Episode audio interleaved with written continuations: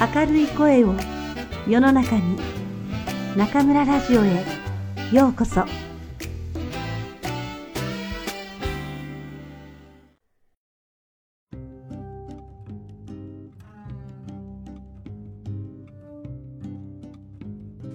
うちの猫に限って加藤よし子。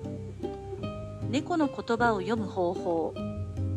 表情豊かな動物とかあまり表情のない動物といった言い方がある。表情豊かな動物の筆頭に上がるのは何と言っても人間様だ。泣いたり怒ったり笑ったりはもちろんのこと。その他微妙極まりない様々な感情の動きまで顔の上に配置された数少ない道具で表現するのだから素晴らしい。次に表現豊かな動物として挙げられるのが猿猫。これらの動物は顔だけでなく耳や尻尾ひげ体の毛と体中のものを総動員して感情を表す。体全体で表現するという実に舞踏家まがいのことをやるくせに感情を隠すなどということをやらないところが人間たちとは大きく違う。このあたりが動物嘘つかない人間信用できないと言われるゆえんだと思うのだがもっとも政権を奪おうとしたチンパンジーがボスとの喧嘩の最中に怖がっていることを知られまいと引きつった口を手で隠したという観察例があるからチンパンジーも信用できない部類かもしれない。体中で表す言葉。体で表現する言葉は基本的には正面から見えるようにセットされるのが原則である。出会った時は鼻と鼻を突き合わせる格好になるのだから。正面から見えなければ言葉の役目が果たせない。目や耳や眉や鼻などが表情を作る上で書くことができないのもそれが正面にあるからである。そもそも出会った状況を察知するのはこれらの器官でありまたそのためにこそ進行方向の一番先頭に目鼻は集中しているのだろう。猫が言葉を体で表す典型的な場合は怒っている時と怖がっている時だ。前者は毛を逆立てて背中を丸め尻尾も湾曲させたりして持ち上げる。そして鼻にシワを寄せ歯をむき出してふかーっという。この時の格好は正面から見ると大きく強そうに見える。つまりこれは威嚇のポーズである。後者の場合は姿勢を低くして地面にうずくまった格好になり尻尾も股の間に挟んでしまう。体をできるだけ小さく見せて相手に繊維を失わせようとする。つまり服従のポーズである。ただなぜか耳だけはどちらの場合も伏せている。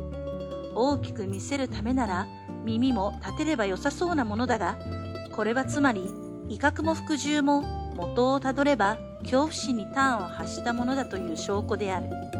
怖いからこそ威嚇してはったりをかますのだしもっと怖ければ白旗振って服従するというだけのことだ。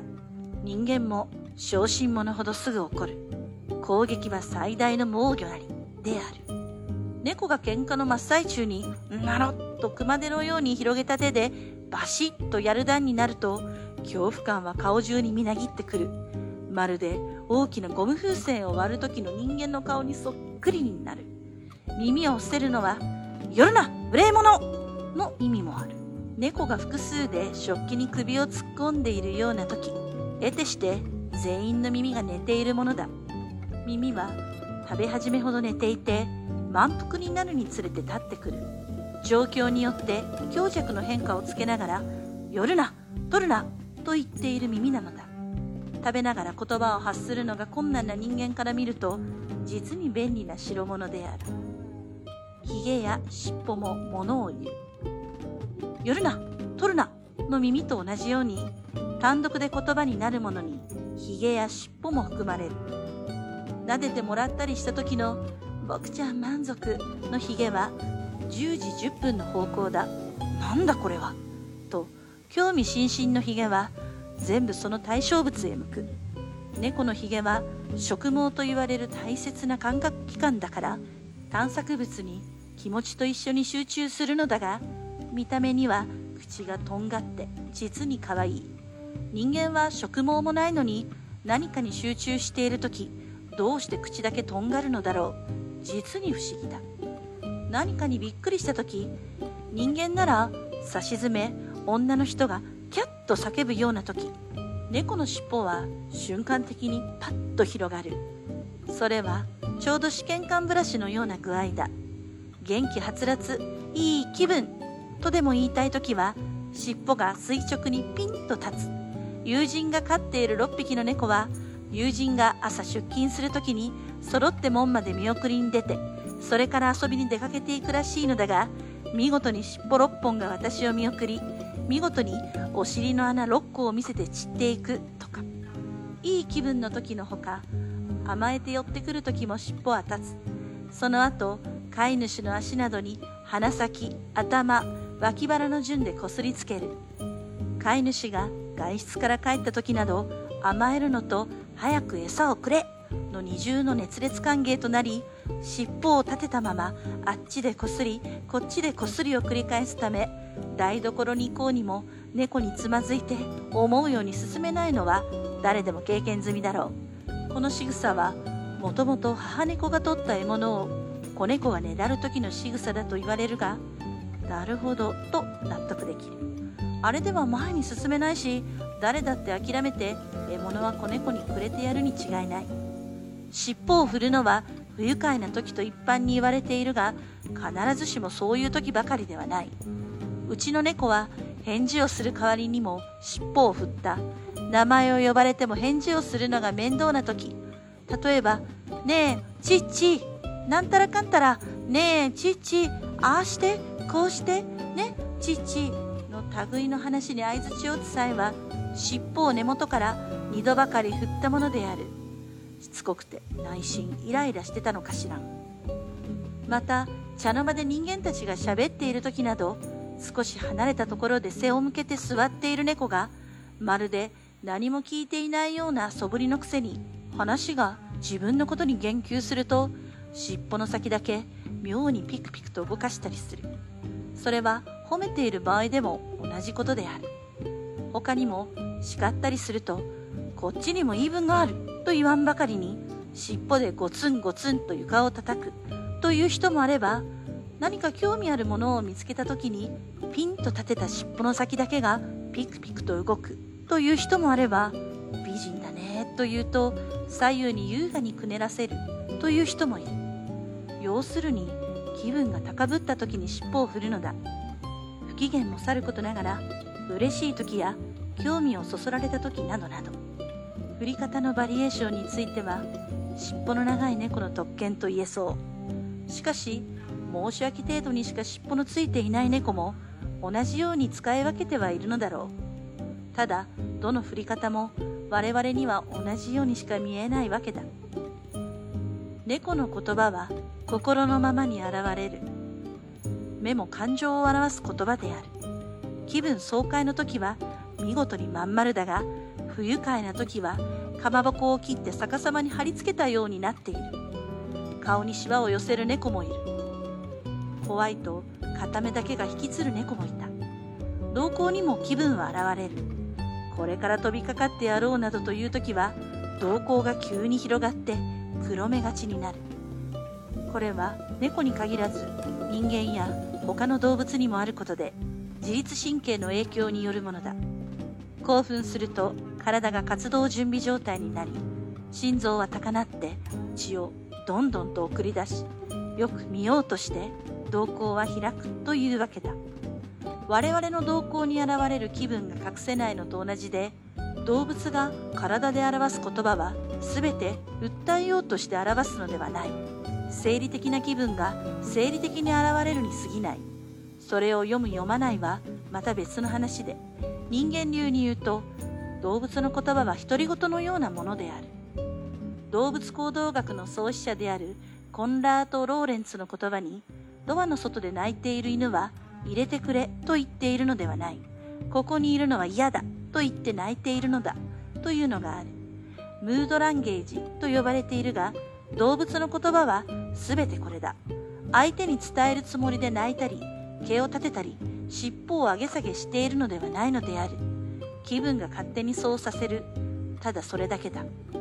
私たちにもムードランゲージは残っている。笑った顔、怒った顔、怖がっている顔、笑い声、泣き声。どれも気分が自然にそうさせるものだ。そして他人はそれを読んで言葉として受け取っている。同じムードランゲージを使っている種同士なら相手のそれが読めるからだ。猫も同じ理由で相手の猫の感情を読む。それが猫の言葉になっているわけである。人間のムードランゲージが世界各国共通なように種が同じならそれぞれのムードランゲージは共通だ。だからシャムであろうと日本猫であろうと猫である限り言葉は世界共通というわけだ。生理的な言葉の上に頭脳的な言葉をあちこちで作り言葉は違うという理由でセクトを作る人間たちより猫はよほど人間的ということになる猫の鳴き声も全て気分さて猫の言葉が全て生理的な気分の表れだとすると猫のさまざまな鳴き声は比較的読みやすい。耳だの尻尾だのとなると我々と共通性が薄れてくるが声なら哺乳類の仲間同士として共通性は大だからだ。穏やかな気分の時には声も穏やか。気分の高まった時には誰だって声が大きくなる。猫も同じことである。気分が良くて単に甘える猫の声は小さく柔らかく「にゃ」とか「などという。我々がそういう気分の時に出す声をすべて「にゃー」にして言おうと思えば猫と同じ言葉になる。気分が高まれば声も大きくなるのはしかり。うちの猫が庭から帰ってくるときに、にゃーにゃーとけたたましいのは、いる？いるの？出迎えは？と、非難がましく聞こえるが、単に甘えとおやつへの期待で気分が高まっているだけの声と解釈すればいいわけだ。チーズの包み紙を剥くのにもたもたしていると、何やってんだよ？早くしろよと言っているように聞こえるが、これも単に興奮しているだけなのである。気分の高まりの度合いで、ニャーが様々にバリエーションを見せているんだと思えば、猫好きはこんなに猫に振り回されずに生きていけると思っている。不愉快な時のうーにしても我々はすぐに怒っていると解釈し、こんなに可愛がっているのにあんたは私を嫌いなの？とかなんとか涙の一つも落としかねないが単に軽く嫌だが現れているだけなのだ。付き合い上嫌でもニコニコとごまをするなんてことは猫にはないというだけで素直にやめてくれと表現しているに過ぎないのだ。不愉快な気分が高まった時のうーになればとことん嫌われていると考えてよいがそんな泣き方は人間に対してはめったにしない。よその本当に嫌いな猫にだけだ。私は夜中にふうふうふうという男ののぶとい笑い声のような声で飛び起きたことがあるが、それはうちの猫が窓越しによその猫に向かって吐いた声だった。あの華奢なメス猫のどこからあんな声が出たのかと思うような声だった。ふう、ふう、ふう、ふうと地獄の底から聞こえてくるような声で、あの声に比べればいつものうーなんて大した高まりじゃないのである。要するに猫の音声によるムードランゲージはニャーとうーが基本でニャーが普通うーは不愉快な時それぞれ気分の強さに応じて強い弱いがあるだけと考えればいい。その他母親は子猫を呼ぶ時に喉で何かを転がしているようなうるるるるという声を出す。子猫はおっぱいを吸う時に必ず喉をゴロゴロと鳴らす。体を舐めてもらった時にも同じ音を出す。大人になった猫も抱かれたり撫でられた時にゴロゴロと言うが、子猫の時の名残なのだろうか。生粋の野良が大人になってもゴロゴロと言うかどうかはわからない。抱いたり撫でたりできないわけで、実験不可能な領域だ。病気の時やひどく怖い目にあった時に大人でもゴロゴロと言うという人もいる。そうだとしたら、ゴロゴロは嬉しい時に出す声ではなく猫がぬくもりを欲した時の声なのかもしれないと思うおっぱいを飲むからゴロゴロ言うのではなくおっぱいが欲しいからゴロゴロと言うのかもしれない。いずれにしても猫の様々な言葉は決して嘘をついたり隠し事をしたりしない。人間は口で喋る言葉ができて以来、嘘も言えば隠し事もする。でもどこかに残っているムードランゲージがきっと猫にも読まれているのだろう。猫に嘘をついても見破られて当然である。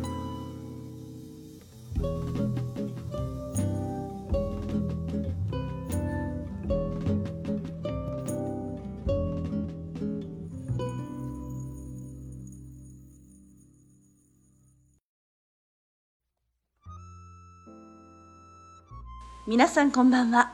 今夜も中村ラジオへようこそ。私は当ラジオ局のディスクジョッキー中村です。新学期が始まって、あれ？と思っているうちに中秋節まで終わってしまいました。いつものことではありますが、全く早いものです。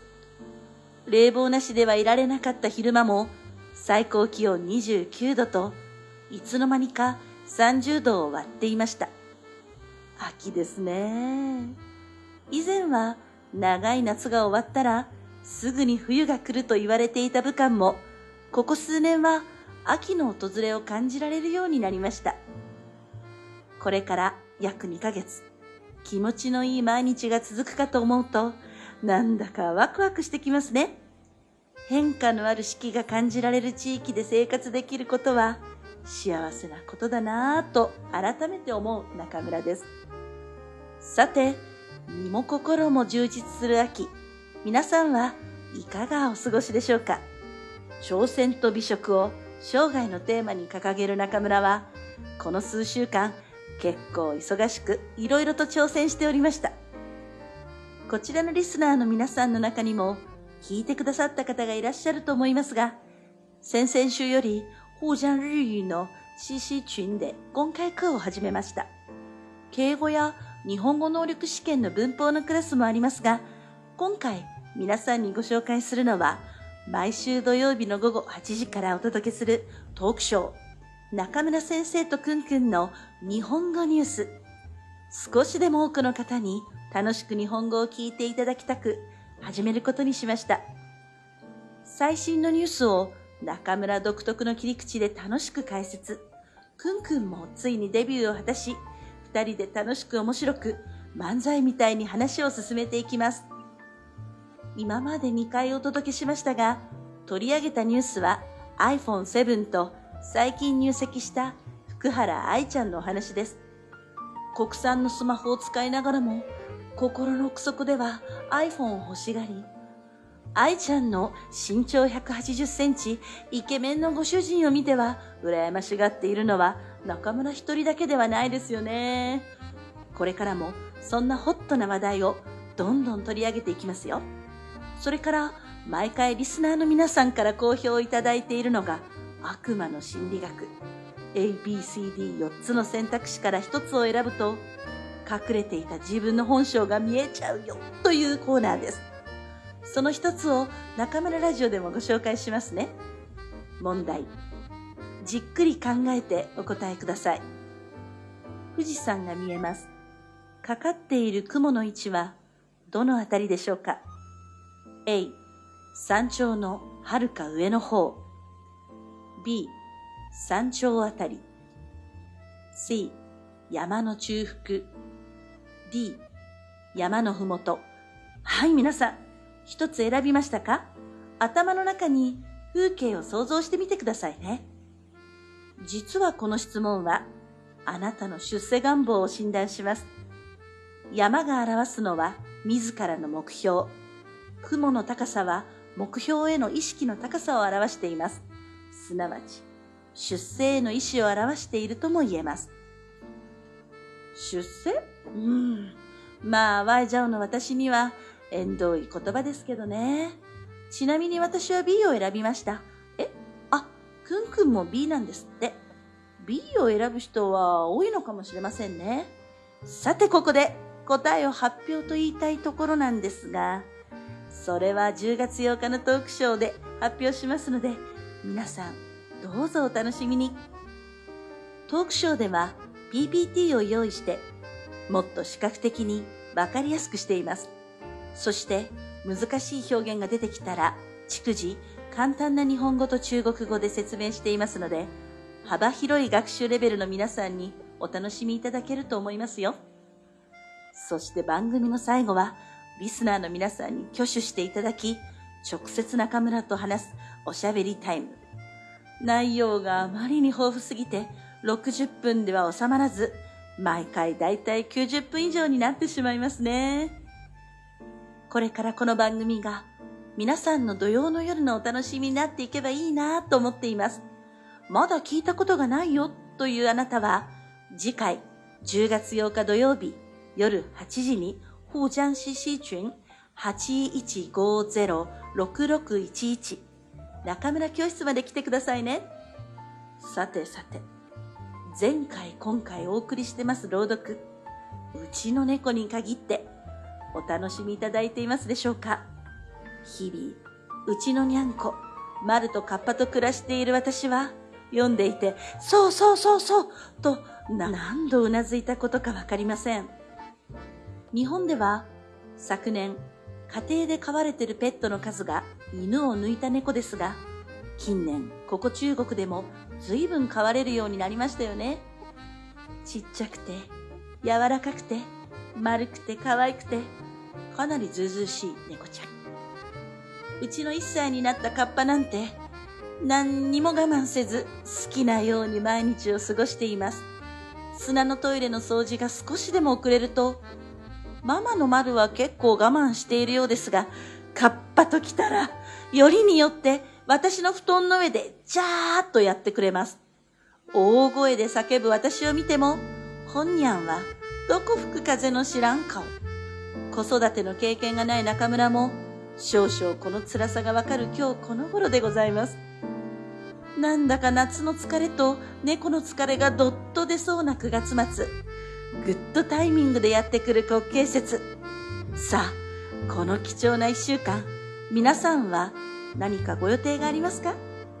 私はたっぷり楽しんでくるつもりです。よく遊び、よく食べ、そしてよく働く。次の放送で国慶節レポートをお送りしますので、どうぞお楽しみに。お互い素敵なお休みを過ごしましょうね。それでは皆さん、また次回、ここでお会いしましょう。おやすみなさい。